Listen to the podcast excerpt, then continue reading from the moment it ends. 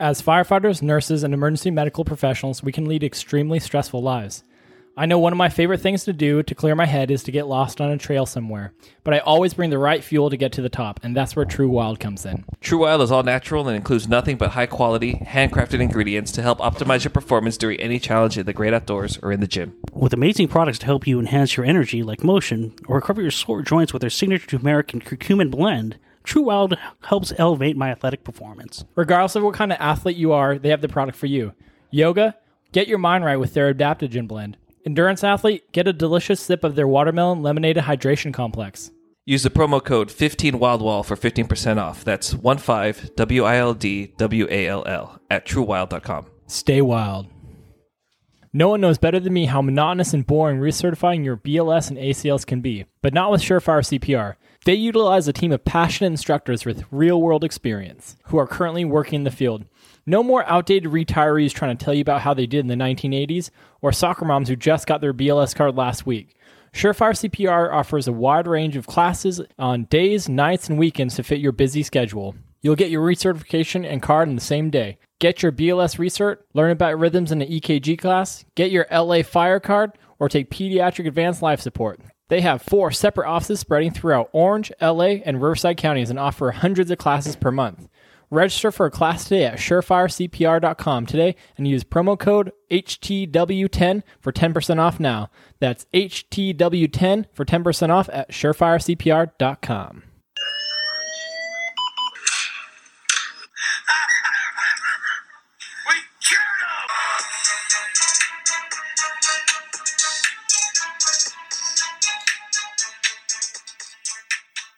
Now, would you guys like to cheers? Now that Cheers. we're- Ah, we're cheering. All right.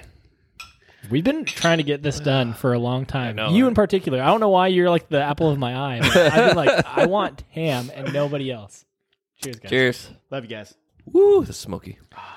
I'm two nice. thirds Wow. through this, We're and drinking I might Laphroaig. be slurring my Holy- words. I It's forgot you're nice. such a lightweight. Oh man, You, yeah. What? I Add haven't some eaten water yet to this either. thing. Oh, really? yeah. I had two pieces of chicken for lunch. That was it. I have half a bang for lunch. I thought Spoken like night shift. Just that's it. I don't miss that Oh, at all fuck, anymore. Are I hate you it. working swings as well, like nights, days, nights, Yeah. days? Um, so CCTs nights or 24 nights at one job and then mids on another. So your cortisol levels are just shit right now. You need to start taking ashwagandha. I do like once a month. You I'm should very take it every day. inconsistent with it. It helps with cortisol levels allegedly. oh fuck. But yeah. That's why I take it. Well, Anyways. today we have a special guest on, and his name is Tam. Tam Nguyen. Hi. What's up, buddy? Like I said before, professional parent, amateur paramedic. You are a super dad, but Yeah. uh, we've been wanting to get Tam on for a long time just because he has a unique uh, history. Or sorry, you give a funny look. I was like, oh, what's up? No, I'm just pulling this microphone down because like- I'm. I don't like things like, you know, at, at higher levels. It reminds me of other parts of the anatomy. Gotcha. Okay, okay. I don't like phallic things in my face. You're in the military. We all know. So So much phallic. that was the things. your your unique history is that you came from the military and then you transitioned to civilian life, and I just thought it was interesting. And you've definitely told me a couple of stories. I was like, holy shit, this guy has some seen some stuff. So I don't know. I just uh, I'm- I'm curious. You're all, you're a really smart guy, and and I just wanted you to come chat us up. Yeah, man. I just came to just hang out with you guys Came and uh, catch up too. Yeah, and and the booze. This is one thing that I like about the podcasting is it facilitates like an excuse to get together and just like bullshit for at least like an hour or two, you know, and uninterrupted, just chatting, catching up. Like it's it's actually really nice, even when it's only with Ryan. You're getting tired of me. You had to get another. Asian. Never. I feel like I'm the annoying one. Do you have more Asian friends than you have white friends? No. Oh, Let- we'll change that. yeah. I love the podcast. Just like during my day, obviously, you know, it's pretty busy, kids, work, stuff like that. And what really helps me kind of like think about the podcast is when I see something on Instagram and you guys post something, I'm like, oh shit, yeah, that's right. What? I'm So not I, I listen to it, and I think a lot of people are the same way. Is that once you see it, you're like, shit, it's on my radar now. Mm-hmm. I gotta listen. Oh, to the it. last episode's out. Oh, right. Yeah. There's a new one. Yeah. Yeah, I'm actually not in charge of the Instagram. Somebody else is. Even even if there's a meme or something like that, just something stupid, just to get that you know visibility. So right. keep keep up the Instagram side, the Facebook. I know. I side. almost wanted like Kirsten or Carol or somebody like just run it for us. Like I'm Yeah. not Yeah. good at that shit, so I just want somebody else to do it for me. get the biggest Instagram whore that you can and have them manage that. Dude. Baron. TikToker. Oh my god, Baron. Baron's yes. all over. it. He fucking makes more f- stories than any girl I know. It's like Jesus, dude. We get it. You Does he? fucking barbecue, all right? God. Love you, Baron. Uh, Um, So, do you want a little bit of background about what what I'm doing? yeah, yeah, yeah. How now about how about and this? Where I you came tell us from? where you came from. Tell us your your what led you to your current position, and then uh, we can get into your week. One caveat: no specifics. Nothing smaller than a state. Absolutely. Tell me about yourself. All right. So my name is Tam. Um, I'm 35 now. And so I was a junior in high school when 9 11 happened. Remember it extremely vivid, super emotional. And I remember that afternoon after the Twin Towers fell down, I thought to myself that my aspirations of going to college, going to engineering, living that whole college life that my brother talked about was probably out the window because this was the moment, the defining moment of our generation. So, you know, soon afterwards, I was in the army. Um, I didn't know what I wanted to do in the army. Originally, I thought I was going to be a combat engineer, but my girlfriend at the time was pre med, so she had an influence on me, and I uh, thought she would be happy that I joined as a combat medic, and then she was like so pissed that I joined without telling her. Apparently, you should tell your loved ones that you're thinking about joining before you join. The military? Yeah. That- Yeah. Generally speaking, that's uh, Kind of a you know life altering decision. So I joined the army uh, as a combat medic, and I was going through the process in 2004. Loved it. You know, it was it was that sense of service and the inevitableness of going to war that gave us that focus. So, um, you know, made some good friends, went through the training. I felt like I can save the world. You know, like that that young Super EMT naive, yeah, yeah. super Yeah. naive. And no one, none of the instructors ever told me that that naiveness was dangerous because a lot of instructors haven't been to war yet at that time either because you know 2001 was the invasion in afghanistan 2003 was uh, iraq i believe Mhm. so a lot of those guys with combat experience uh, just came back from their deployment so they Yeah. weren't in those instructor roles yet so i was going off of uh, the information that i was trained with and i was yeah i felt like i could save the world Hmm. and i got into my first unit it was a hospital unit. I was super motivated that I was motivated enough to transfer out of the hospital unit into Yeah. a more combat uh, oriented mission uh, unit, which is a military police. Went overseas. The military police guys uh, stayed in garrison to do their own thing, and I got attached to combat engineers. So that was really cool uh, because they had like robotic, you know, bomb detection. Oh, nice. You know things, and we went on convoys. We we did the experience. Yeah. And um, during that time, it it really kicked my ass because I was so naive. I, I thought, hey, if if I trained harder than everyone else, I I worked out harder than everyone else. I ran my two mile more faster than everyone else. I did my push ups, you know, more than anyone else, or my sit ups, and everything was aligned that I could make it. That I would be able to save everyone that I came in contact with. Right. And that was the unfortunate fault of Yeah. my first deployment. I ran into instances where we lost guys and we lost, we even lost kids, Oh yeah. you know? And it really brought me back to earth. And I was like, wow, you know? So I, I, I came home from Iraq with a lot of demons.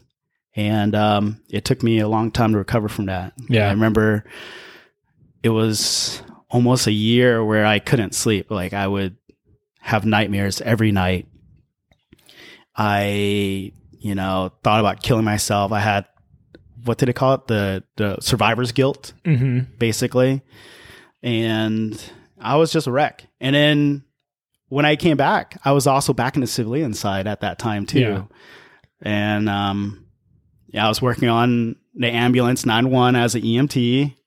And I remember because it was rough for me even coming back because we lost a lot of guys in Iraq around the holidays, Thanksgiving, Christmas. It's really shitty because you just want a nice, easy holiday to kind of like Mhm. look forward to, and you lose guys. And I came back from Iraq.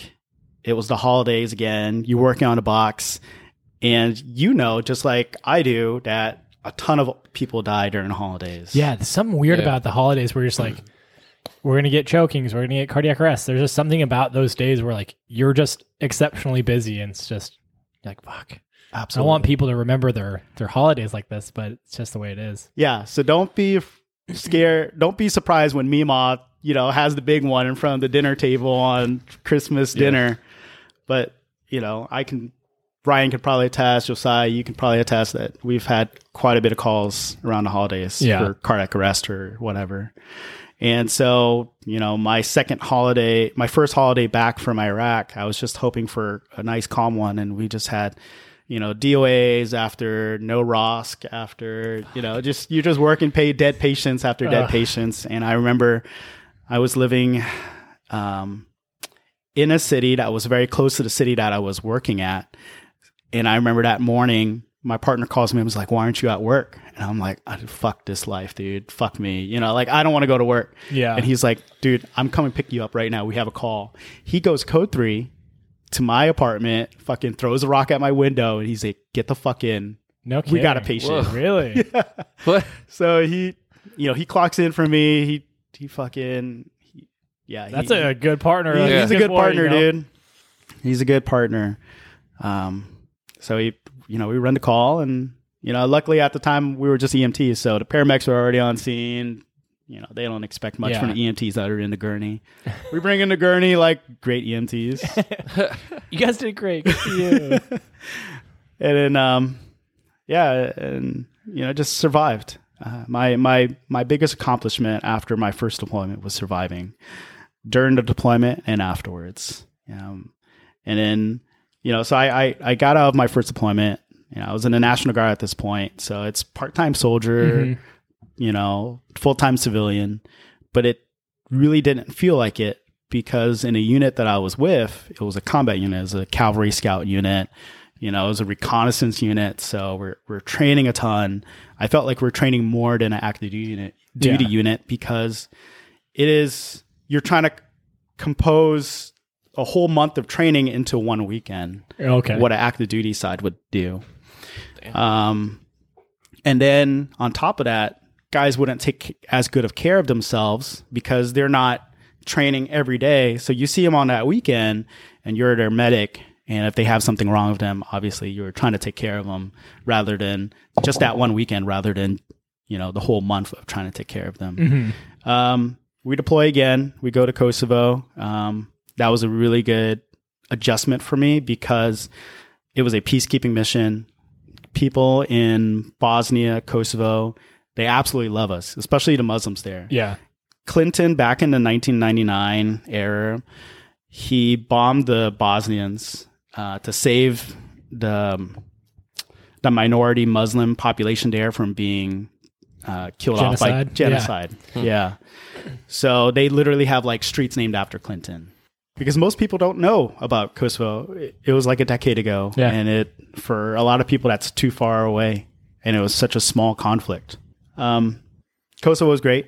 People loved us there, and it got my hyper vigilance down to a more calm level because Iraq was super hyper vigilant. Any piece of trash on the road could be a bomb, could be the thing that kills you next. Going to Kosovo, girls were giving you their number, dads were offering you some whiskey and their daughter. Absolutely awesome. How many wives did you acquire? We'll delete this. We'll delete this. But I did deliver a baby. Oh, really? Yeah, we were in the barracks one day, snow up to your knees, and you know we get alerted. We're like, "Hey, you guys need to jump into tracked vehicles. We need to deliver a baby. No one could get to this mom. She's up on the top of this mountain, all the roads are snowed in. She can't make it to the hospital. the shit. midwife can't make it there. So we fucking throw everything in the back of this tracked vehicle and we're hauling ass. And the whole time, like, I'm the only medic. Everyone's looking at me and they're like, Tam, have you ever delivered a baby? I'm like, hey, fucking fake it till you make it. Don't remind me. fake it till you make it, right? But uh, luckily, I was working I, before I this. I also worked at um, no specifics, right? I was working at a school, a university, as a EMT instructor, clinical, and one of my bread and butter instruction things was teaching OB. Nice. So I knew it like the back Inside of my and hand, Yeah, inside and out.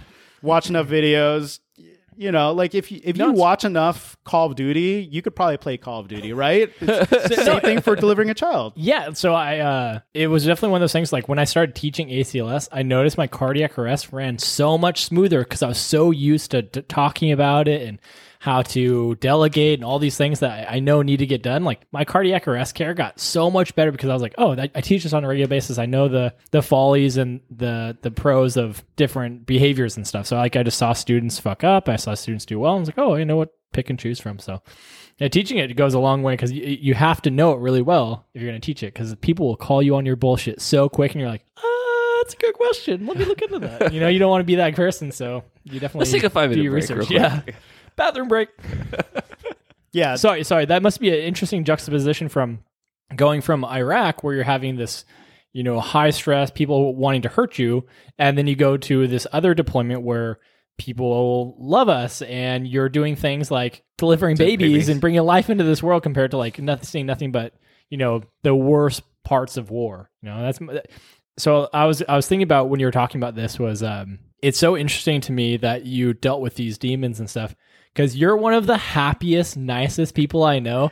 And like and I always love seeing you like with your kids. Like when you do when that's how you introduce yourself. I'm I'm full-time dad part-time paramedic. I'm like that's so true. Like there's nobody who's like more involved and loving with their kids and as happy and like joyful as I was like I would always like be excited when I saw you because you have a big old smile. You call me thunder buns or like slap my butt squeeze my ass and like your uh, ass is still gonna be squeezed. Just wait. so like it's it's just interesting that I don't know how many people out there are we- you know this has actually been something that's been brought up to us from our listeners and stuff like hey can you talk more about PTSD or the struggles of the job and all that kind of stuff? And that's actually where we're recording with uh, one of our old paramedic instructors after this but he wants to talk about that. It's just you know for anybody who is dealing with that kind of stuff right now like you're a fucking perfect person to look up to because not only do you have to deal with those things and you went through it, but you came out the other side and you're one of the happiest, nicest people I know. So I don't know. It's it's just a testament to the ability to grow and build that resilience. You know, Thank you. I love you. I love you. This is a big old circle jerk over here. I know, Sorry, right? Go ahead and continue. so Kosovo was great. It helped me calm down. And after Kosovo, I saw the light at the end of the tunnel. It's like, all right, here's life after the army. I'm not going to be in this vicious, vicious PTSD cycle. So I saw myself, you know, progressing in my career, obviously picking up my paramedic license because in the army, you get your EMTB, but you're actually trained to EMTA. Weird Okay. thing. Yeah, it's just easier to credential people for a B. And then within the army, you have an advanced scope. And so the, mm-hmm. the PA there lets you run with anything that he feels that you're comfortable running Oh, that's nice. with the given amount of training and you know so you know even as an emtb i was given narcs. I do i was doing like full assessments as far as like anything from sports injuries to you know pediatrics things like that. I was e- even writing soap notes for doctors. When Oh, i was bringing in patients my own guys into the hospital for like a sick call thing I would already have everything written out. He would just sign a script that I was requesting, and it, it was really nice. Yeah. you know. So I was like, "Well, why am I holding myself back? he needs some antibiotics. His Yeah. dick is dripping. Yeah. In the military, we see so much dicks. So when people are thanking me for my service, they're really thanking me for all the penises I've seen. and manhandled and Yeah. taken care of. so for you that are not uh, acclimated to the military, the military is comprised of 18 year old kids. Basically, it's like a fraternity. So lots of drinking, but you're being paid at the time and you're given guns when you're going to war. Um, and those 18 year old kids are very horny. So every block leave that we have, Christmas, Thanksgiving, they usually find some type of stripper or some type of promiscuous, you know, female out there, the and uh, they just don't wrap it before they tap it. So they come back to me. And you're like, Doc, uh, I think I got something. My my dick stripping, and I'm like, all right, let me see it. So I I I eventually will see everyone's penis inside In your my, unit. The whole my unit. unit. Yeah, especially if you're a good medic, they trust you. You know. And you'll you'll see all the dicks. So that made me on a good si- on the, the positive side of All seeing right, all after these this episode, we gotta take care of some business. Yeah. kidding, kidding.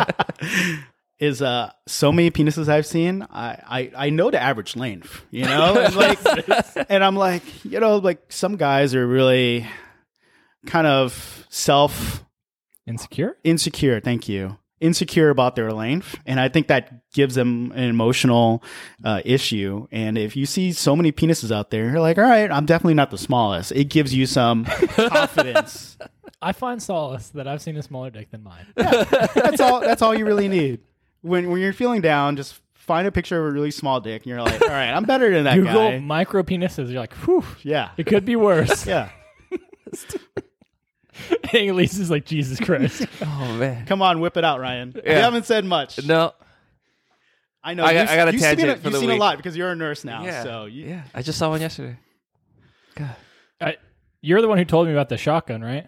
Huh? Oh yeah. Yeah. That was at my first job. Yeah. Big old hog. Yes. Said it was a baby arm. Just What? flopping out. Oh, Yeah, so it was actually my, my preceptor. He said uh, he had to do a, a Foley on a African American dude, right? But he put the Foley in all the way to the hub, inflated the balloon, and it never drew back. Like they- it never drew back slack. And then apparently, like the dude was like sitting in a wheelchair, getting discharged. You could see it poking through from the ankles. Yeah. That's, so that's so savage. I wouldn't want. There's. That, what are you gonna do with that? What I don't girl is gonna be like? I want that in me. It's like, nope. fuck you. You're not coming near me with that.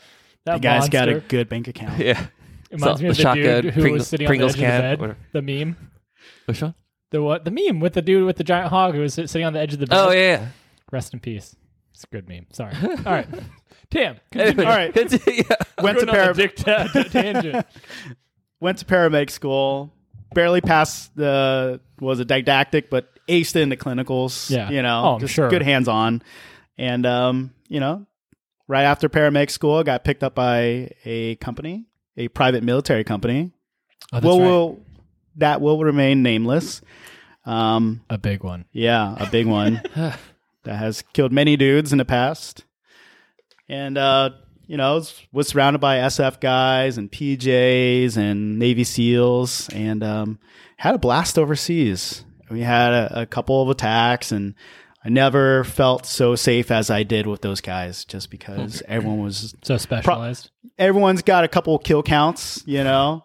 Some guys where you're like, man, this guy's fucking crazy, and then you, I, I can't remember how, but I saw their military record, and I'm like, oh my god, this guy's fucking like a step away from like being congratulated by Obama, you know, like it's it's pretty crazy. Um, yeah, I I just did that for money. Really, the the pay was crazy, and the time spent away was significant. Where my wife and I we just got married. I was joining that company, and basically we didn't see each other for two years. And our promise to each other is that we were going to save enough money for a down payment for a house. Here in California, the houses are a million dollars. yeah. That's fucking crazy not cheap. not cheap. So to save a down payment for a million dollars or something close to that is quite significant. Yeah. it could be basically your whole life savings. I'm uh, going through that right now. I'm just like, Jesus Christ. Congrats. Yeah. Not there yet. So uh, got out of it relatively unscathed, and uh, you know my wife was still in the military at that time. I got to spend a whole year just catching up with civilian life and spending time with her. We popped out a baby, and me having a baby was like anyone else like having a puppy. You know, it's I know you can relate because it, it just brings you joy, you know? yes. my kids bring me joy because I felt like there was so much evil and so much heartache in this world over my past experiences of going to war, surviving, and, you know, just constantly being under threat of being killed. That once I've had this baby and she looks at me with such innocent eyes that it just all melted away. And I just wanted to embrace it as much as I can. So my kids, I love them. I also, you know, am exhausted by them, but it's a good exhaustion. Yeah. And so that's why now, you know, like we've all met working for the same private company. And, um, you know, whenever there was like open shifts, I was like, nah, I don't need the money that much. I've, I've worked enough in my life Yeah. Right. um, that my time with my kids is the most important thing. Even though now I'm in, what was it, the 911 position for that, for that private company, the first one in the county to be private 911 paramedics. So it's, it's quite an accomplishment. We're first wave and, um, we're, we're doing all right. Yeah, it's for as much as we all sometimes have a tendency to bag that company, like they did make huge steps in in this county. Yeah. You know, like being the first to have ALS transport, and all of a sudden now they're the first ALS nine one one transport. Like that's that is is int- like cool and and it's uh, you know very progressive for them. Not to mention it's needed in this county. So I was actually just talking to um, some coworkers yesterday about this as far as like you know the the monopoly that the the fire department had in this area as far as like the the level of care and like how frequently we saw patients get BLS who shouldn't have been BLS strokes hip fractures patients who deserved ALS care. And they're getting shipped off because you know they don't want to ride in because it's late or they want to go back to bed or whatever the fuck reason they had that was completely unnecessary. They're they're giving um substandard care just because they have other things that are going on. And and uh just like Oh, I got a story for you for that. you know, it, it's not that hard to have ALS ambulances or transports in the same that county, and you can like an ALS can take over, and they don't need a rider. Like they, they can just oh, this patient needs pain meds. Perfect, I can do that. You don't need to come with me. It's that easy. But for some is. reason, they were so opposed to it. I never understood that because like it's it makes your life and my life better.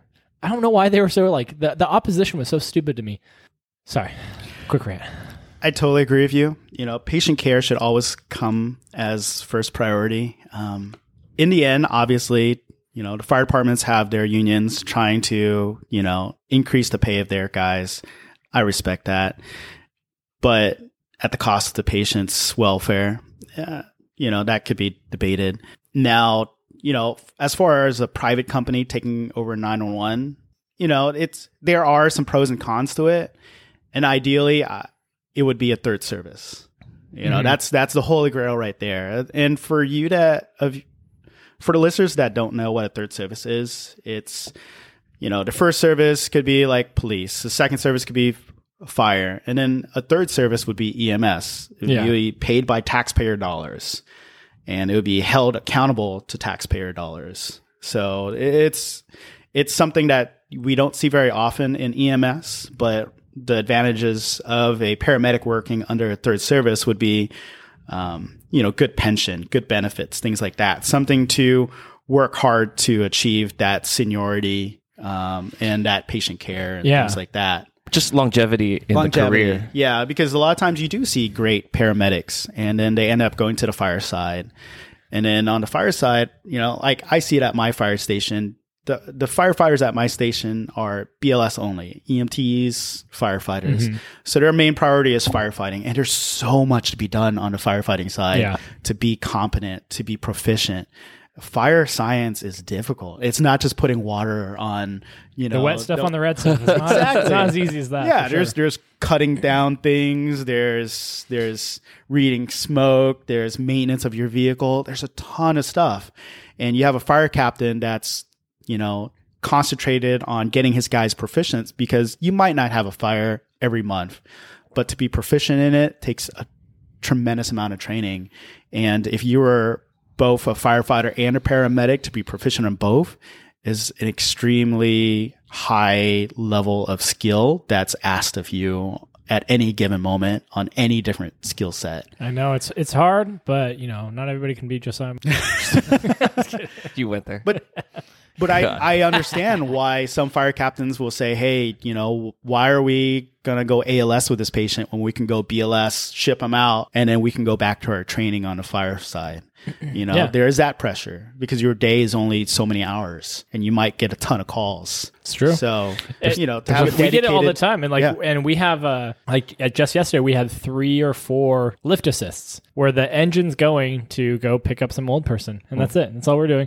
But it's it's throwing a wrench into our the middle of our day just because some old need, person needs to get picked up, Yeah. and that's fine. We have we have three personnel on the the apparatus, and that's why we send the engine so they have enough bodies so nobody gets injured or you know pulls it back. But like you said, it's one of those things that it throws a wrench in our training or the stuff we have to get around, done around the station, the apparatus maintenance. So, so on Saturday, Sundays, we do all our tool maintenance and apparatus maintenance. So it's like washing the rig, detailing it, um, taking care of all of our tools, running them, refueling them, making sure everything's running clean, all that shit. And that takes, it's, it's, you know, it takes a lot of time and, and to do it well, you know, if you're one of the crews that actually does it well, not all the crews do. It takes time, and and uh, when shit calls pop off, it just you're sitting out there at like six o'clock, like fuck. All right, it's getting early evening, and you're starting to you're still doing this shit that could have been done by noon. me being a single role paramedic at the fire station, it's really nice because you know I see all the fire guys doing all that stuff. I don't have to be a part of it. I help them out whenever you know there's an opportunity, but I focus in on paramedicine. You know, like things I haven't seen in a while. I'm gonna flip open the book. I'm gonna read up on it. I'm gonna look up a couple journals, you know, regarding that type of incident that w- we ran, and I was like, dude, I've never seen that before. You know, I'm practicing with my partner. I'm I'm quizzing each other. You know, we're pulling the EMTs in, you know, f- because they're from a different company. Yeah. and you know, we're, we're cross training things like that.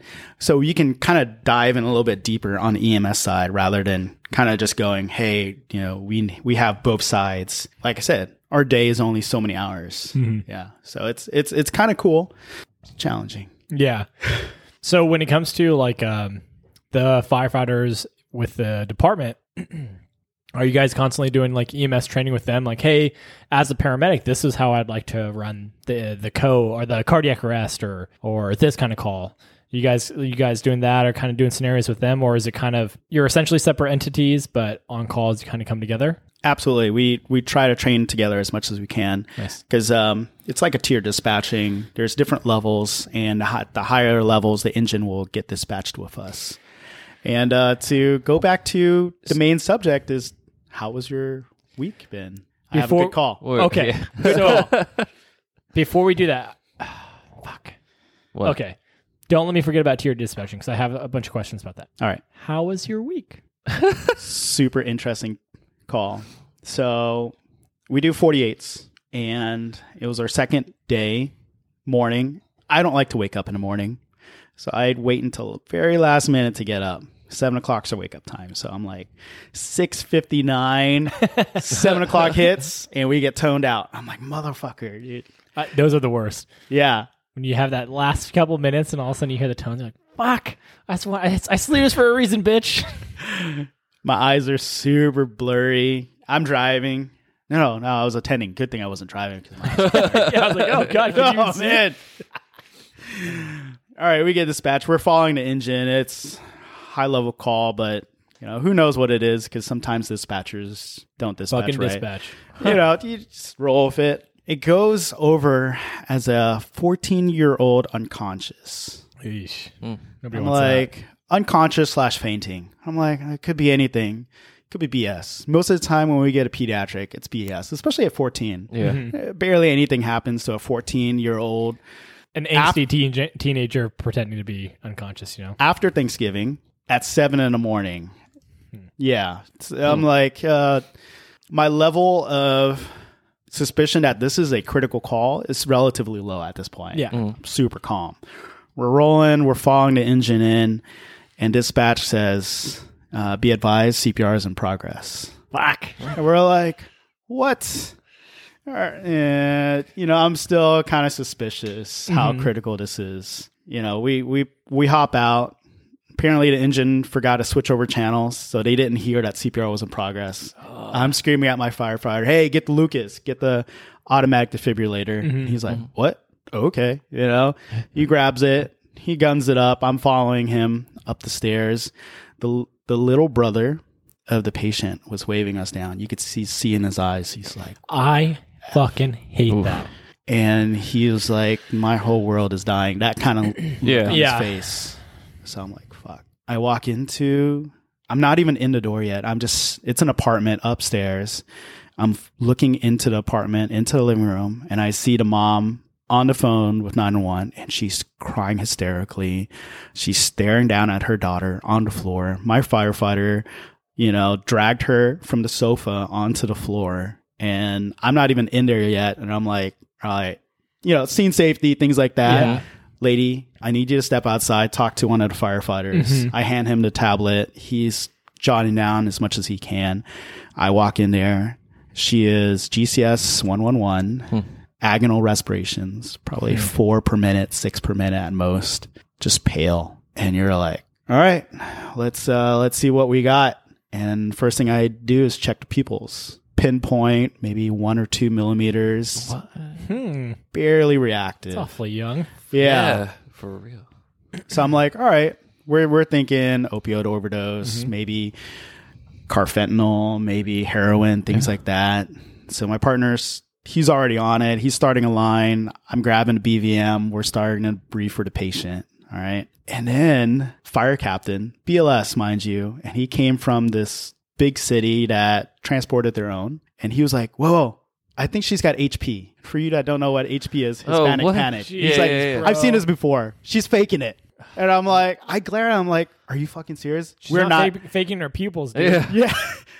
We're not having this argument. I'm like, no, she's agonal respirate. Like, she needs to be bagged. He's like, no, no, hold off. I'm like, Cap, I need you outside. Yeah. Oh my goodness. So we started bagging her, throw an NPA in. The reason why he was like, oh, I think she's faking it because her SpO2 is 100%.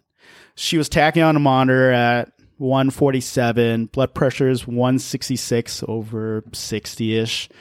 But her SpO2 was 100%, but she was agonal respirations. But everyone knows SpO2 will hold high. For about two, For a you can, couple yeah, minutes. it's two or three minutes. You have to be cautious with that. Exactly. And that's why I kind of rolled my eyes when he was like, oh, I think she's faking it. Her SPO, I'm like, I'm not going to wait until her SPO2 goes down. Yeah. We're going to treat this ahead because everyone knows for pediatric, they're going to compensate really Yep. good and then they're going to crash. And by the time you cr- they crash, it is too effing late. So we're breathing for her. We get a line, give her some Narcan, nothing. We're like, fuck. All right. EMTs arrive. Let's load her up. I'm going in the back of the rig, making base hospital contact, give them, you know, what we got. The mom said that 10 minutes before we arrived, her daughter went out from her bedroom, walked into the living room, and said, Mom, I have a headache. And then Oh, she went down on the sofa and went unconscious. That's all I got. No histories, no allergies, no meds. And the captain, you know, he was looking around for any drug paraphernalia, couldn't find any. I told our uh, children's hospital, you know, what we got. Blood sugar was unremarkable, 211, you know, and we were breathing for the patient at this time. It's a little high for that morning. What she have? Her? BP was high on the, the monitor. Yeah. Yeah, but for it- a 14 year old. For 14. She a yeah. chubby. But the follow, Sorry. no, Uh, she no, that's true. That's yeah. I I would guesstimate her weight would probably be 100 pounds. Oh, okay. Okay. So Yeah. not shouldn't be that high. Yeah, she was she was a typical slender 14 year old, um, but her blood pressure went down subsequently after that, Okay. Oh. like okay. in the one teens. okay. So you know, I requested an order for another Narcan just in case it was carfentanil because that kind of holds for a while. Dude, they're I- high I've, doses. I've given up to six, eight milligrams Yeah. of Narcan in our city because it's so prevalent. So we have a, a, a drug called, oh God, M30. It's a fake, fake Oxycontin. So it's fentanyl based oxy. So it's like a, it's a, uh, the drug cartels will pill press to make it look like, look like oxy or oxycodone. And it's fentanyl. So like fucking, if it's in the city, people are dropping like flies oh shit. and we're like two milligrams, nothing, fucking, and uh, you know, nurse dosing yeah. zero point five milligrams. wink, wink. One, two, yeah, yeah. and you know, we'll uh, we'll get four milligrams intranasally on. They'll kind of like their respirations will start to go up, and then we'll start an IV, give two more, and then they'll like come out of it and like, oh fuck, what happened? I'm like, dude, you took a shitload. I remember in the other county I worked in, where I could give you know a box and like people would perk up and stuff when there was just typical heroin or oxy. Dude, this fucking fentanyl shit, it'll knock people on their ass. Sorry, tangent. So we're hauling ass. Oh yeah, the EMTs, the EMT company, um, transporting us. They it was a three man crew that day, so they were doing driver's training of okay. all days. Uh-oh. So we're they're slowly rolling out of the apartment area. I'm like, what the Can fuck? you fucking can you drive, can you drive faster? Oh, you want code three? Yes, yes, I want code three. I, Yes, please. this is if the very few times I, I need code three, I need code three right effing now. So then they start to book it a little bit. Uh, we give her fluid bullets. We give her Narcan. She is not looking good. Like blood pressure keeps on dropping. Heart rate's holding up high. SpO2 is in the 80s, Damn. like hmm. 85, 89. You know, they're getting moderate compliance. You know, like we we suctioned as well. We got a NPA in. We're hmm. like, right, you know, I go up on the base hospital. I'm like, I'm thinking hmm. maybe So as soon as you drop an NPA airway. Yeah. Hey, guess what? They're not faking anymore. Yeah, they're definitely Yeah. Right? And that's why I told the fire captain. I'm like, she took the NPA like a champ. Nobody Yeah, sits yeah. and takes it. Like you at least see a grimace on their face if you shove something up their nostril. You know, like they'll they'll grimace at least. There's no 14 year old girl who's like gonna let somebody shove something up No. their nose and be like, it's Yeah. completely altered. You know, it's just not, ah, fucking goddamn it. Gets me all Anyways. fired up. So Fire guys. So she remains hypoxic during the drive, and we're, we're bagging her as best we can. We're getting moderate compliance, and I'm telling base hospital, we're, we're on the phone the whole time, we're on the radio, and I'm like, hey, you know, I'm thinking advanced airway, and in our county, there's no ad- advanced airway for pediatrics. Yeah. so that's 14 and below. So they're like, all right, let me. The nurse MICN was like, let me bring it over with the the doctor. They're on pause for a while, and I said, you know what? Let me go OPA, and uh, let's see how that works. And if not, I do have an i-gel, you know, that is appropriately sized for this patient. Oh, you guys use i-gels? We use i-gels. They're like Nice. LMAs for those of you that don't know. Yeah, yeah. Super easy to put in, no visualization, just lube, put in, A and then supraglottic airway. supraglottic airway. Yeah, and then you do all your checks just like you would with you know a ET tube, super secure. Um, OPA, no change in effect. You know, we're still holding eighty something percent, and I got the approval for the gel, so I was like, sweet. You know, put it in, secure it. You know, double check everything. Good waveform. Capno's good. You know, lung sounds are awesome. We're we're still going to the hospital uh, base hospital is even saying, "How much more time is it going to take for you guys to get here?" And I'm like, "Too effing long." That's how long.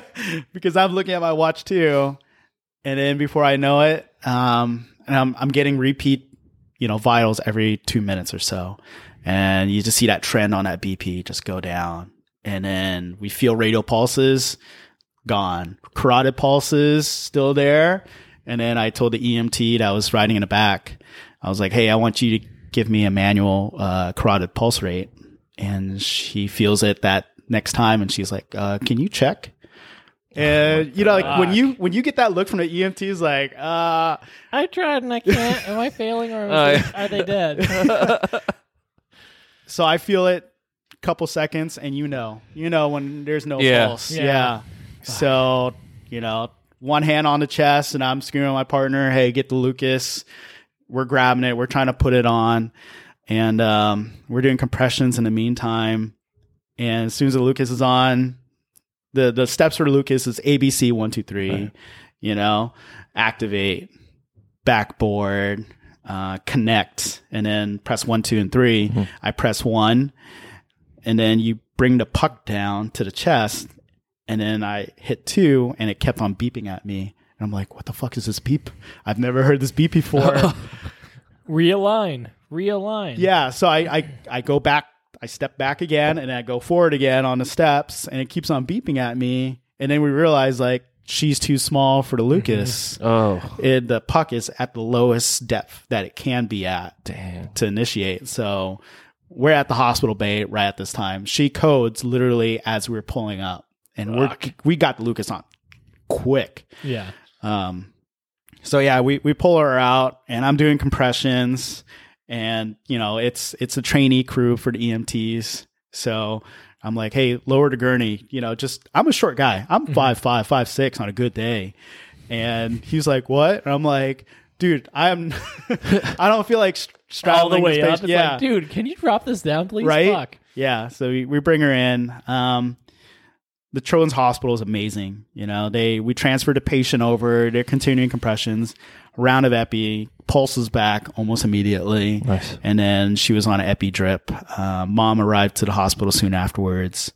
And, um, you know, we talked at M- MICN and she was thankful that we kind of kept, we were, we were both working out the equation together, you know, just, just trying to benefit the patient as best we can. Uh, we found out afterwards. Can you guess why she was went to cardiac arrest? Um, the SpO2 getting low is peculiar, but her having a headache, the BP being high, I, I think, and her pupil change, I think some kind of brain bleed. Yeah, That's what. absolutely. Yeah, Yeah. So it was Damn. brain bleed. I say where lower probably to affect yeah, both because it's pupils. affecting her her respiratory rate. So Yeah. I'm, I'm assuming a brainstem. Yeah. Yeah. Yeah. So Damn. They were gonna send um, the C- a copy of the CT to our, our nurse coordinator, and then um, they were gonna f- send us a follow up email to see what her uh, prognosis was. But we found out that she went to surgery within a few hours after that. So Nice. There's, That's uh, the best. we've had a few of for that. those. We've had a So- few of those. Like like um, there was a 17 year old kid who came to the station. He was like, he was like screaming, like my head, my head, it fucking hurt, like like clenching his head. And they're like, what is going on? Is this Yeah. guy having like, is he a psych patient? Like, what the fuck's going on? And all of a sudden he goes unresponsive, flops on the ground. And you're like, no way. Code three to the hospital. Yeah, sure enough, hit brain bleed. There's been a there's been a few of those. They're like, it's just so like nerve wracking, you know, especially with a little kid. You just don't want to see that. Yeah. And then my captain freaked out because, you know, obviously at first he thought that it was bullshit. Did he own up to it? He owned up to it, Oh, okay. but more so for him because he has a daughter about that same age. Okay. So he was like, fuck, dude. And she plays sports. So she's like, Yeah. he's like, man, she's had concussions before. And he was like, hey, how common is this type of thing? Like, should I be more cautious with my daughter rather than just tell her, just like walk it off? It's hard when it's That's yeah. That's such a same age as your to- kid, you know? So for him, I think he took a little bit harder because, you know, he was thinking it was BS. It ended up being super critical. Yeah. Luckily, we were ahead of it, you know? So she, hopefully she doesn't have any anoxic brain injury. Yeah. Yeah. I, I doubt it, you know. But she's we young enough. She could. She's you know, peds are resilient. Yeah. It's it's funny you say that. I had uh, my current engineer uh, when he first started at my department. Uh, he had a uh, uh, pediatric two year old or three year old choking. Kid was choking on a marble. You know, he was he was doing what he could, but he just couldn't get the marble with the the Magills. And he told me he was like, it was the craziest thing. Like when I was looking at this kid, I was looking at my son. Like I saw my son because he has a, a kid the same age, and another engineer stepped in and was able to get it. But he was like, afterward, he was like a mess. He's like, I I couldn't help but see my child in this child, and he was like, I lost it after. It was like, fuck, dude, give a big hug. I was like, it's okay. He's like, it's, it's so weird. Like once you have kids, it just changes everything. I was like, That's very "I'm not gonna true. have kids. So on the EMS side, Sorry. A big differentiator that I see versus the military side is that on the military side, a majority of the guys that you're treating are your best friends, mm-hmm. are the guys that you spent, you know, day after day with. And then they ended up, you know, being injured or dying or dead. And you have to deal with that. And it's super difficult. And on the EMS side, you don't have to deal with the other firefighters as much. It's super rare. Mhm.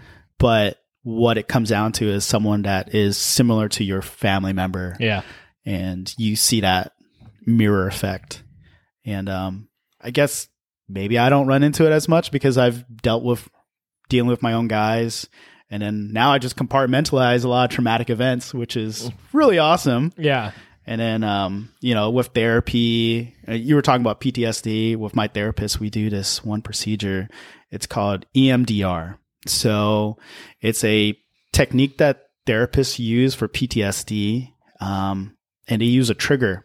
So a lot of places will use lights. So it'll be blinking, Yeah, alternating eye blinking. movement. That's- yeah, that's what the eye movement. yeah. Yep. Uh, For me and my therapist, it's just patting, patting your thighs So I'll just pat my thighs and it will bring me back to a, a safe place, kind of like me being at the beach. I, ironically. Oh, really? Yeah, that's the. Well, I'm gonna have to delete that now. yeah, but, but the beach that I was just at, that's the beach that is in my mind when I go through a PTSD type of recurrence. Hmm. And so I, I pat my thighs and I go to my happy fa- place. And with therapy, you know, you, you do that as you relive the traumatic experience and you're, you're working it through and, um, it's quite effective. But other than that call, it's been pretty chill, you know? Um, So what, how did how's the community and like the hospitals? Um, receiving you. yeah, yeah, dude, they absolutely love us. yeah. I remember I was out for a run and I was just killing myself. And I was sitting on a curb, just like shortness of breath, basically, just gagging, you know, tripod position. And some guy pulls up in a Prius and he's like, Hey, man, welcome to our city. Like, welcome to our city. And I'm like, All right, call 911. I can't breathe, type of thing. And then um, during the first week that we were there, I remember bringing in a patient into the, the hospital, the local hospital there. And I was giving a report. You know, we got a line, sugar, you know, nine, whole nine yards just to make sure we didn't miss anything. And the nurse is there. And then the charge nurse was standing right behind the nurse for the bed. And he was like, that's how a report's supposed to be. That's how a handoff's supposed to be. And I was just like, what? I'm just trying to give you. Yeah, I'm just you know, doing my just- job. I'm just doing my job. He's like, But how many times did we come across that working for our company and where there people like when they see us, they kind of give us like, oh, this company, and then all of a sudden they hear us start talking about giving a report or, or, um, you know, I remember one time I gave a pass down for a STEMI, and I was like, oh, I did a right side of 12 lead, it's showing ST elevation V4R, so I withheld on this, this, and this, but I gave this, and they're like, what? Like what, what? They're like, what station are you at? And I was like, I'm not on a station. I'm, I'm with this company. And they're like, what? like they give me the weirdest Yeah, look. I was like, yeah. like, oh, I I am didn't realize that there was paramedics like this. I was like, yes. I was like, oh, It's come a long way from you this is holding. fucking baseline for us. Like Yeah. this is just standard level of care in other places, but you guys just don't know. I am deadly ashamed when I don't have a line and I bring in an ALS patient. Yeah. And I'm like, today's my worst day. I'm so sorry. Like, yeah, I'm whip like me in the back, apologetic. please. And they're like, it's okay, it happens. I'm like, no, no, no, No, no. I'm gonna go perform self-flagellation in the app bay. Just fucking beat myself with IV tubing.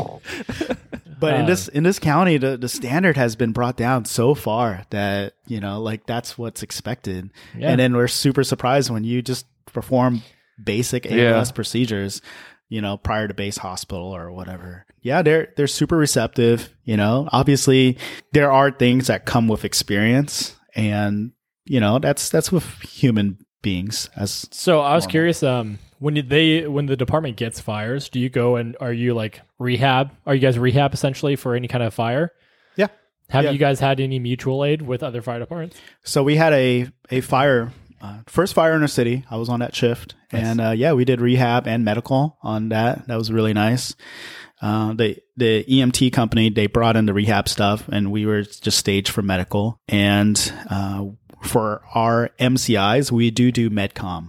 So Okay. we we contact the base hospital. We negotiate all that stuff because the fire guys, they're EMTs and they have never called Medcom before. They, Yeah. they've never called our base Shit, hospital. I've been a paramedic for a long time. I've never done MECOM. Yeah. Yeesh. So just pull out the whiteboard. Just- yeah, I know just- exactly. It's not that hard, but I just haven't done it yet. Yeah. Just just write down everything and just try to take account of everyone. So Yeah. it's it's not too bad. Uh, it's a lot on our plate. Yeah. But uh, I think we're we're up for it. At least at least I am. Do the firefighters play nice in the sandbox with the other departments as far as mutual aid is concerned? Like, because oh, when we go on on, we have a big fire. So um, if it's a um, first alarm, it's our whole department because we're a smaller department. If it's a second alarm fire, we're pulling resources from. So we're pulling resources from there, and um, three alarm fire. Then it's like it's a shitload. It's like it's multiple trucks, another BC, and all this other stuff. so I'm curious because I know with the unions and all the pushback that the department got, like I'm I'm curious if there's a decent sized, you know, second alarm fire if the surrounding departments came in and played nice, or if they were kind of, lack of a better term, cunty. Yeah. so the first fire we had was a second alarm fire, I believe, maybe even third. second, definitely.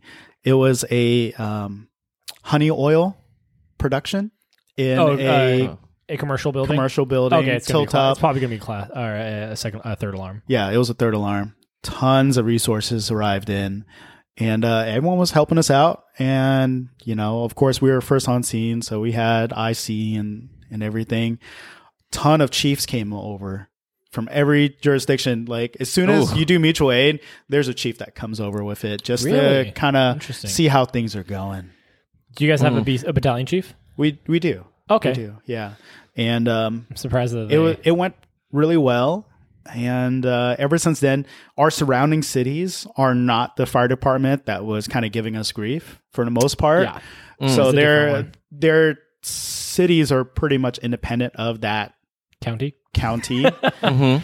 they have their own city mun- municipal fire department and so there isn't that much beef Oh, that's Um, good. That's good. yeah, so we we provide mutual aid, vice versa, uh, quite often when when the need arises.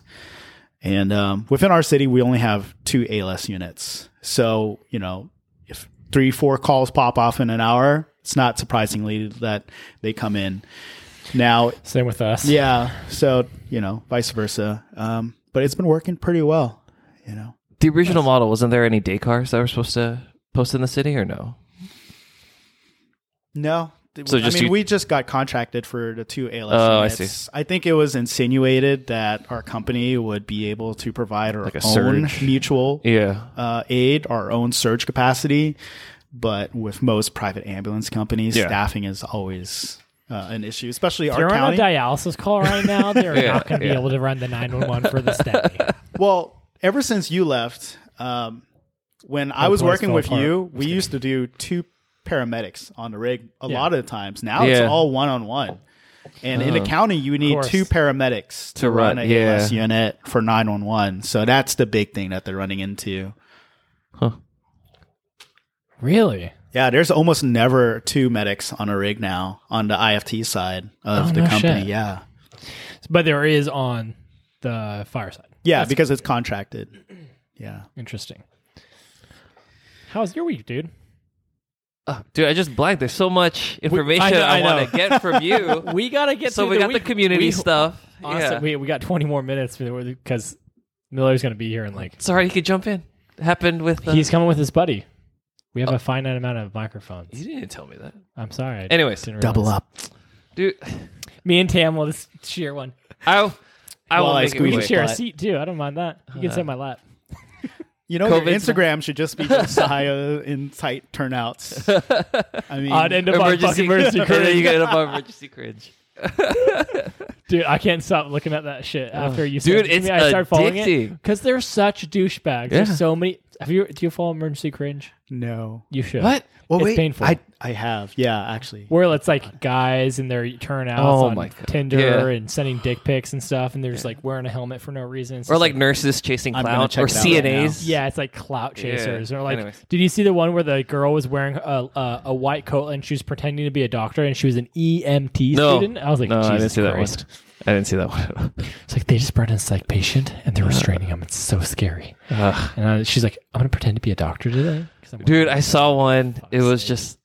I mean, she was cute, right? No, no simp, but like she was all like, "Oh, my day off," and she's just like walking around the house, and it's just clips of her walking around the house, and then she looks up the stairs, and then she's like, "A ghost of my patient that passed away a few years ago." Oh my like, God. Ugh. What? Ugh. What? Like, come on.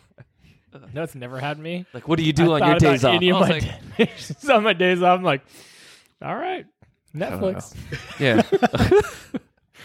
Anyways, I'll make it quick. My week, COVID's back. We are just What? slammed. I mean, it never went Are you away. sure? What? Uh, yeah, Are I you know it's a sure? hoax, Yeah, but it's like not real. my Just house- because there's no vaccine doesn't mean Yeah. that it's gone. Hey, okay, by the way, how many people heard from a certain group of people that oh, s- as soon as the election's over, no more COVID, you're not going to hear shit about Oh, it. Oh yeah. I bet hear you- that so bet much. You, bet you money. oh man, hey, bitches, it's still around. yeah, I miss not having to wear an N95 just to read people's reactions Ugh. during like a critical call or maybe a BS one. I just want to see someone spinning. By spinning, I mean like, they're just totally oh, flustered or something like that. and- Yeah, yeah. nervous. I just get so much enjoyment out of Like, reading oh, people's faces. Especially like brand new EMTs and Yes. stuff. You're like, yes. oh, this is the first time they've seen this. This is so funny. Like, oh fuck, This is- look at this shit themselves. Like, this is fun. It's they're just passed out. It's not a big deal. So the nice thing about our our city that we run, we make the EMTs do a lot. Just like kind of like on our company, you know, we make the EMTs when we're one on one paramedic EMT, we make them do a lot. You mean so, their job? Yeah, their job really. So, you know, my real job is to start IVs, make a differential diagnosis, and get on the radio. It- that's essentially if I do more than that, the EMTs are failing at their job. all right. You analyze. You analyze. mean I just then. will stand Yeah. here with the gurney? Yeah. So we had to check this my vitals, but I analyze the vitals. There's a difference. Yes. so we we get this gunshot, and it's super basic gunshot through and through, through the Yeah. thigh. Couldn't be more simple than that. I throw a Coming tourniquet from on. you, of course. It's Yeah. like, oh, no big deal. Yeah. no big deal. I throw a tourniquet on, and I'm starting the line, and I'm telling the EMTs like, "Hey, I need to cut off the clothes and check for exit wound." I'm almost 100 percent positive it's an exit wound, and then we'll bandage it up. And like I'm I'm getting a tourniquet on the arm, starting to IV, and I look in the corner of my eye, and you could just see through the N95 mask, his eyes are screaming. He's like, "Oh my god, the paramedics can let me touch the patient that's bleeding." I'm like, "All right, we stop the bleeding." You know, like I need you to be dirty hands so I can be clean hands. Like, Yeah. yeah, it is I have just to so touch funny. the phone for the call in, okay? Yeah. Get your hands bloody and just Yeah. deal with this. Yeah. These fingers are for typing. You're just like typing. I don't hear any cutting. You're like transporting. yeah, Just fucking tapping away. Do more, dude. his eyes are screaming, and he pauses right before he like touches the patient. I'm like, "What are you waiting for? Do your job. You're an EMT." But my hands will get icky. fucking. Hey, But- but I in pulled this shit out county- of butts. All right, deal yeah. with it. In this county, they're they're so used to just pushing a gurney, loading up the patient, and driving. Oh yeah, and 100%. um, and I I pride myself on being a great EMT and a mediocre paramedic because at the end of the day, that EMT Yeah. skills Yeah, yeah. that's that's what saves a it's lives. like ninety percent of it. You know. Yeah, exactly. That's what I always say after medical school. I just learned how to be a really good EMT. right? I'm sorry, I, I stole your thunder. No, no, that like, dude, the surge. Like, uh, I think out of all the chain hospitals in that I work for, we are number one in positive covids. We have like, applause. yeah, we're number one. Congratulations, guys. Killing Dude, it. it was like I think our hospital alone has like 200 positives, 40 in the ICU. We had like 20 in the waiting room all night. Everyone's positive. Our DOU's full. I think we held a DOU COVID guy for 37 hours in the ER before he got a room. That means like I'm pretty sure he was there on my Friday I worked or early Saturday and he didn't get a room till yesterday, last night. Or this morning at like 2 in the morning. But yeah, so I'm like so over COVID. But uh Me too. what, what was the lowest SPO2 you've ever seen on someone that was alive? 66. That was over the weekend. 49. Damn it. Oh, 49 damn it. alive. And dude, but this with guy wasn't barely- even COVID? This guy wasn't even He was COVID. COVID. So Mine I- wasn't I- COVID. He listened was just like to- C- like CHF or COPD exacerbation, and he was trying to AMA after we gave him an unrebreathing. Of so course. there was a recent EMCrit podcast. Not it was a while back at this point, but um, they were talking about how these COVID patients are coming in with inordinately low SpO2s, Mm-hmm. despite being better off than you'd expect. Right? You come across a COPD or in the 40s, they're dead. They're not Yeah. alive anymore. But there's like people coming in in the the 70s and they're just like they're obviously dyspnea and stuff but they're still like able to talk and a little more with it than you typically see and they're they're trying to explain it it was above my fucking head but I think I listened to the same one, and I couldn't. I probably have to replay that episode. yeah exactly but they were seeing it it was, it was a trip so like i the lowest i've seen one died because she was copd but another one from covid he was still breathing pretty good but he was pretty out of it and he was in like the 60s to 50s range and i Yeah. was like oh fuck this guy's gonna die Yeah, our guy was 49 room air. And then once we, I can't remember if we CPAP'd him or BVM'd him, but with supplemental, yeah, yeah. 60s. 60s. that's it yeah. Super large guy, 300 Oh, wow. pounds, a lot of premorbidities. So my resident physician right now, she's saying the uh, all her really serious COVID patients have all been obese. That's the the worst ones Damn. she's seen. I was like, oh, makes sense. But yeah, so I mean, that's it as far as the ER stuff. But like, and that's just like one of my jobs. Are they staying in the. ICU and in the hospital longer? DO? So Even with the newest like treatments and you know So- findings and everything. I don't really have like a, a good ratio, but I'd say as far as my direct patient contacts, we're probably sending seventy percent or sixty percent home because we're seeing in the second wave it's the younger crowd, like fifty and younger. So they'll usually get uh, Decadron since that's been proven, um, some albuterol, uh, inhalers because we're not doing nebulizer treatments, and then um, finish off to self quarantine. You're seeing a lot, and I tell all my patients because it helps with the, the anxiety, right? Because people don't know, and people come to the ER thinking there's some miracle drug but like they're coming in at day six, seven, eight because they're, they're peaking, right? So I was like, hey, you're we'll just give you something to help you feel better, but you should be feeling uh, better after these next couple days because you're halfway through and you're just peaking right now, and so they get to go home. But the ones that do end up staying, uh, they're usually ending up on high flow O2 and going to the DOU, and so that's the problem. Last night we had one high flow O2 machine for the whole fucking hospital. Um, so some of the patients when the RT would come, they'd be like, you know, least invasive to most invasive. Some of them are coming around from like 80s up to 97 just on six liters nasal cannula, and they'll leave it like that. Mm. Um, so yeah, we're we're just I don't know, a lot of DOUs. They opened up. I haven't even been to this floor. I've been there like seven months. Like uh, the third floor, like West Wing, is like an overflow unit, and I was like, I don't even know where that's at. But so yeah, so they're like it's an overflow for DOU because we have so many COVID patients, Oof. and then there's like 37 intubated in the ICU. Damn, Yeah. So that sucks. yep. So I still haven't seen the the surge in my my city yet.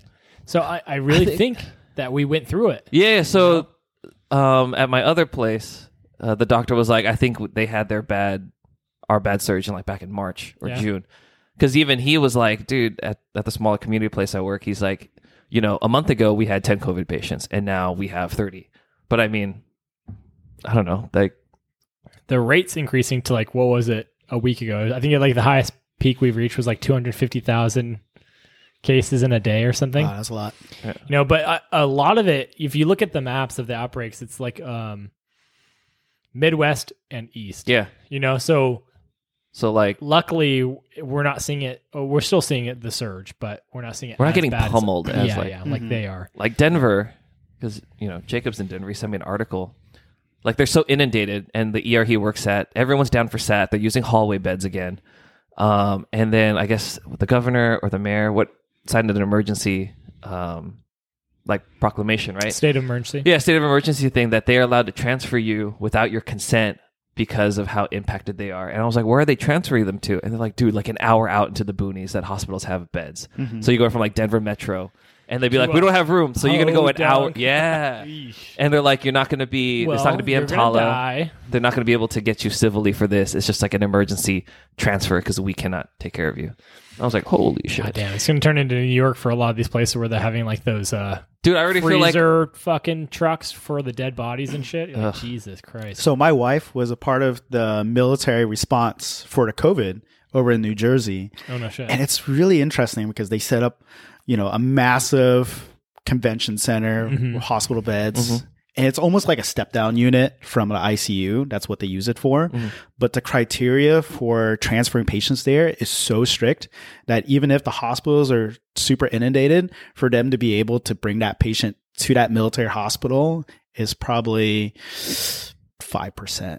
Super low because there was like 20 Yeah, criteria. they weren't expecting. Yeah. They weren't accepting Yeah. any COVID patients. Yeah. They're only accepting patients with like no fever. Yeah. It was strictly like this patient's a STEMI. They had their cath treatment, and now they're going over here, which is like we Yeah. don't need those people out. We just exactly. need, we need the fucking COVID patients out. So they realized that halfway through it, and then they were like, "Fine, we'll start taking COVID patients instead of the healthy patients." And then, you know, even then, it was just a little bit too late.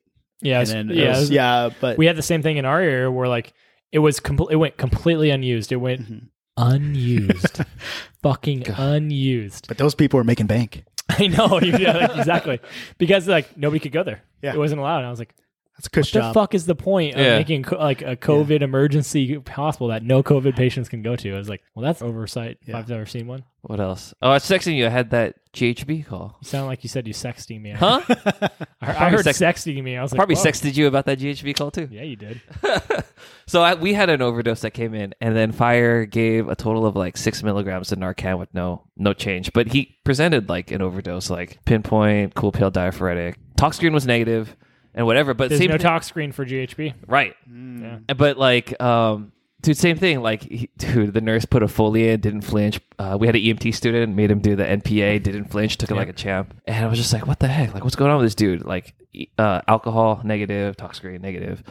And then all of a sudden, I, I walk bro. by the room and he's like awake and crying and, and picking at the NPA. And like, I knew his name. I was like, yo, you okay? He's like, oh, I'm fine. And then, um, so the nurse goes in and I hear her talking like, you know, she has like this like southern drawl. I'm like, hey, hon, what's going on? We're trying to help you. And he's like, oh, I just broke up with my boyfriend. And then all of a sudden, I was just like, boyfriend, Oh. GHB. And then I go to my uh, LVN and I was like, hey, can I ask you a gay question? Because my LVN's gay. I was like, oh, sorry, you're my only gay friend. Anyways. So I was like, I asked him about the GHB thing, and he's like, "How'd you know I fuck with that?" I was like, "What do you mean? I, I'm just asking you."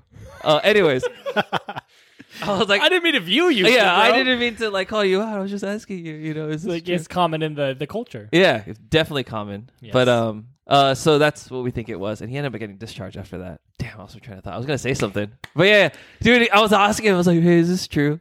Uh, And all this other stuff. And so yeah, So it, uh, God damn it! It reminded me of a call I had. but he's like, "Ryan, how do you know I fuck with that?" I was like, "What do you mean? You just I don't have any gay friends, man." yeah, supposed to tell me you. you. do that. It was a f- super benign call. The guy was just anxious, but he was. Uh, I show up in my cabin's like, oh, he said he does TNG. I was like, what the fuck is TNG? TNG. What what's TNG? He was like, I was like a G, like Yeah, GHB, means- and he was like, man, B. yes. I was like, what the hell's T? And he was like, meth. I did meth and G and GHB. I was like, oh, T and G. He's like, yeah. This guy had Why is T for meth? What? so meth meth? Hmm? because there's a T in meth apparently. Oh, Oh my god. methamphetamine. That's so weak. Yeah, they're- yeah, and then they're like they call it like Tina, and then T for short. So Huh. apparently it's T and G is meth and GHB mix. This guy had distractingly huge nipples. Like, he was shirtless, and both his nips were pierced, and they were ginormous. So apparently, when you do when you take like HIV medication, sometimes there's some enlargement of nipples. Huh. But he also had them pierced, and I, obviously he was in some nipple play because they were gigantic. and I was like, I was like looking at his face, looking down, looking at his face, like Jesus Christ. And I kept looking down. I was like, I can't. I don't know what the fuck to do about those. Why is They're here? fucking huge, They're- and like uh, I didn't even want to get it, but they were gnarly. That's so- Uh, that was a pointless call, but it just reminded me of it. so TNG is meth and GHB. That's crazy. No, but so the other thing he added on was he was saying that no, it's fine. I, um, I don't know if he's like so GHB is like drug of affluence though because it's more expensive than cocaine. So then he took a class with like illicit drug class, and the teacher was like a professor. He says it's like a pretty common drug for like overseas students, like Chinese students going to, because if they party too much and they end up in the hospital, it doesn't show up on the tox screen, it doesn't incriminate them. Gotcha. So they sense. said like first, like one of your differentials should be if everything's negative, and they were coming from like, oh man, I just said, yeah, yeah, yeah, from a big university a bar, a party, Yeah. a club. Like that okay, that considered GHB because it's it's for like affluent and like in academia because it won't show up on the tox screen. interesting. I wouldn't have guessed that, but I I know it's big in my area. Anyways, that was a lot of ODs on Thanksgiving. Yes. ODs, suicides. A lot of um COPD or CHFers, all that Yeah. salty Thanksgiving food. I've been Oh, having that a lot Black of Friday. COPD or CHFers. A couple we've, we've had to DOAs. CPAP a few. Oh. Now, those were my most critical calls. Were um, so I had a flash pulmonary edema. So I, I wouldn't mind. We should do an episode on that because guy had COPD. He had history of CHF, but it hadn't been. He uh, allegedly he had like a previous um, CABG, but that was it. He didn't. He denied having CHF. Um, he wasn't on any kind of Lasix or furosemide. So this guy had. Uh, just all of a sudden, out of nowhere, shortness of breath in the evening, probably late evening, probably 10 or 11. And um, he wasn't constricted at all, but you could hear some l- rales in the lower lobes. I'm like, okay, what's going on? And his blood pressure came back and it was like 210 over 120. Cool. And I was like, does he have history of hypertension? She was like, no, just COPD. I was like, hmm. All right. So this is probably what it is. And you could just hear it. Yeah, like, yeah. stats were in the high 70s, low 80s. And started CPAP. I mean, he perked up right away, but it was, uh, uh we told the doctor about it because she was, she was there from like eight to six and we got this call in the evening, and I told her about it. She's like, "Oh, that sounds like flash pulmonary edema." I was like, "Yeah." I was like, "Now that I'm thinking about it, like, absolutely." But I, I don't think I've ever had a uh, one that was a, so abrupt. you Yeah, know? yeah. we had uh, another guy who I I brought up Requiem for a Dream with this guy because he had he was a IV and um, drug user, meth and heroin, Yeah, yeah. and he we walk up and he's like outside of a library transient, and he has this shirt over his arm. He's like, "Hey, I think my arm's fucked up." Like, "What do you mean?" And he removes his, his this the shirt, and there's just pus and fluid just pouring down his arm. His arm's all red and swollen, but they're like right at his AC area, there's a just a open sore that with a and it's just gone. There's like a chunk missing, and then there's a black, like some necrotic flesh deep down, but it's just pouring, oozing fluid all running down his arm. And as soon as you pull the shirt away, uh, through the N95, I smelled it. I was like, oh. Oh, it smells so I was like, oh, just cover it up, just cover it up. It's fine. yeah.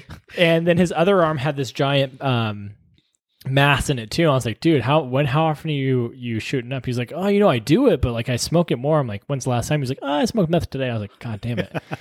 he was actually really nice, but I was like, hey, dude, like. You gotta stop shooting up, and he's like, "Oh, you know, that's why I started smoking it." But I was like, "Dude, you like, are you saying Requiem for a Dream?" He's like, "No." I was like, I looked at the doctor. I was like, Reminds me of Jared Leto, huh? She was like, "Yeah, totally." Like, good, luck, good luck with that arm, bro. good luck. Shit gonna get chopped off. Yeah, and then um, I don't know. We had a, a little TC last night. Some young girl, like only like low tw- like early twenties.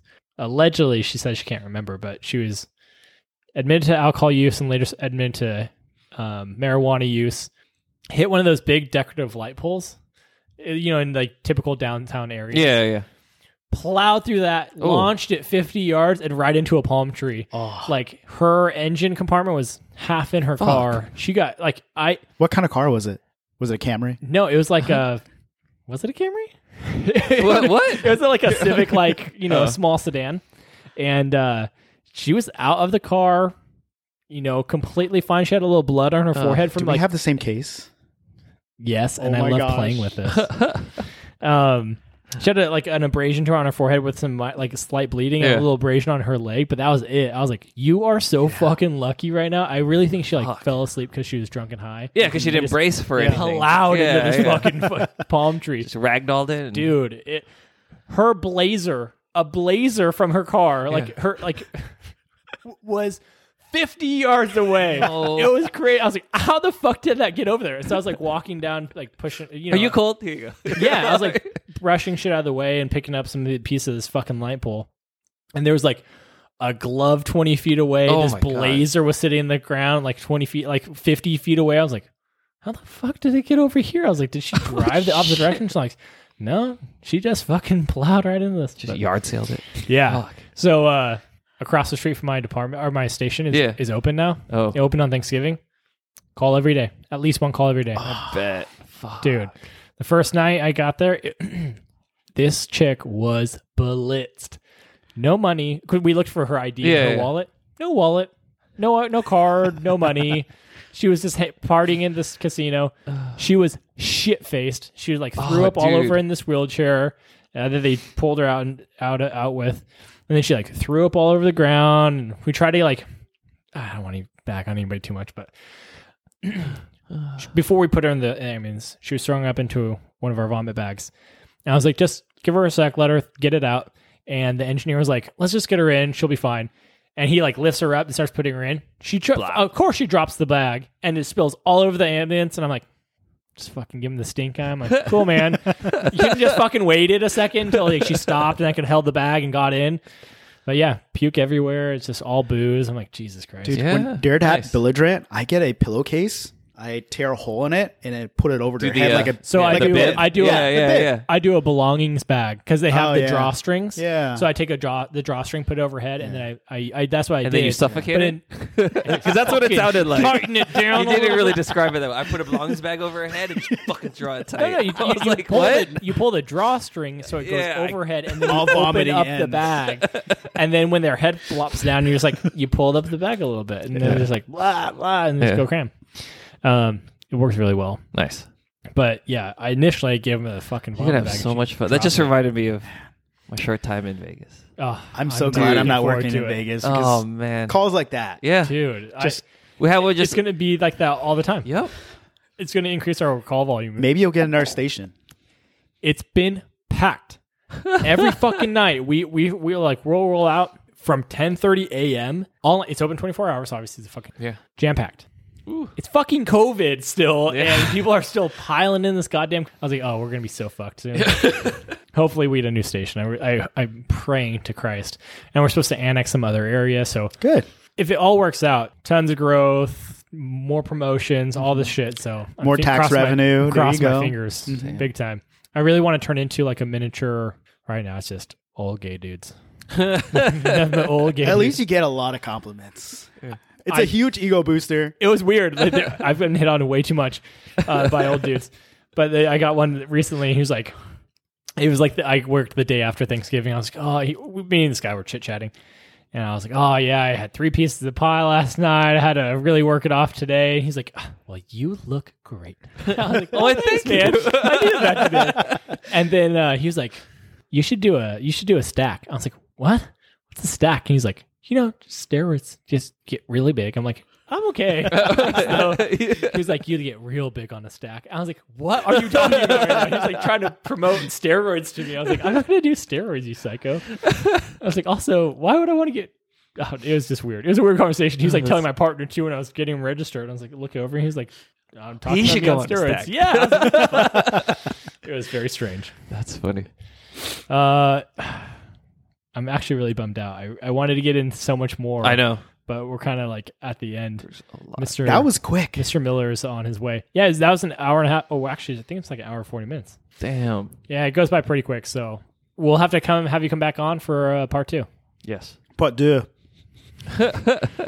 Uh, what was that stupid Charlie Sheen movie where it was like instead of part two, is part two? yeah.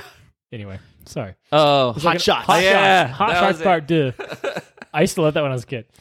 All right. Anyway, uh, Tam, thanks for coming on. We'll uh, definitely get you back on in the hopefully very near future, and we'll definitely get into a little more of the the transition stuff because I'm sure there's plenty of people out there who are like, "Oh man, am I going to make it? What's the challenges? What are the benefits? All that kind of stuff." Yeah. So I'm I'm not a transvestite, just to clarify, but I'm pretty sure you're talking about military and civilian EMS. yes, that transition. Yeah, that too.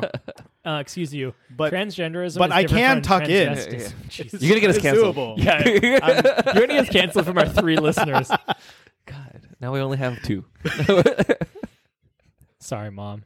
All right, uh, catch you guys on the next one. See ya. Have a super sparkly day. God damn it.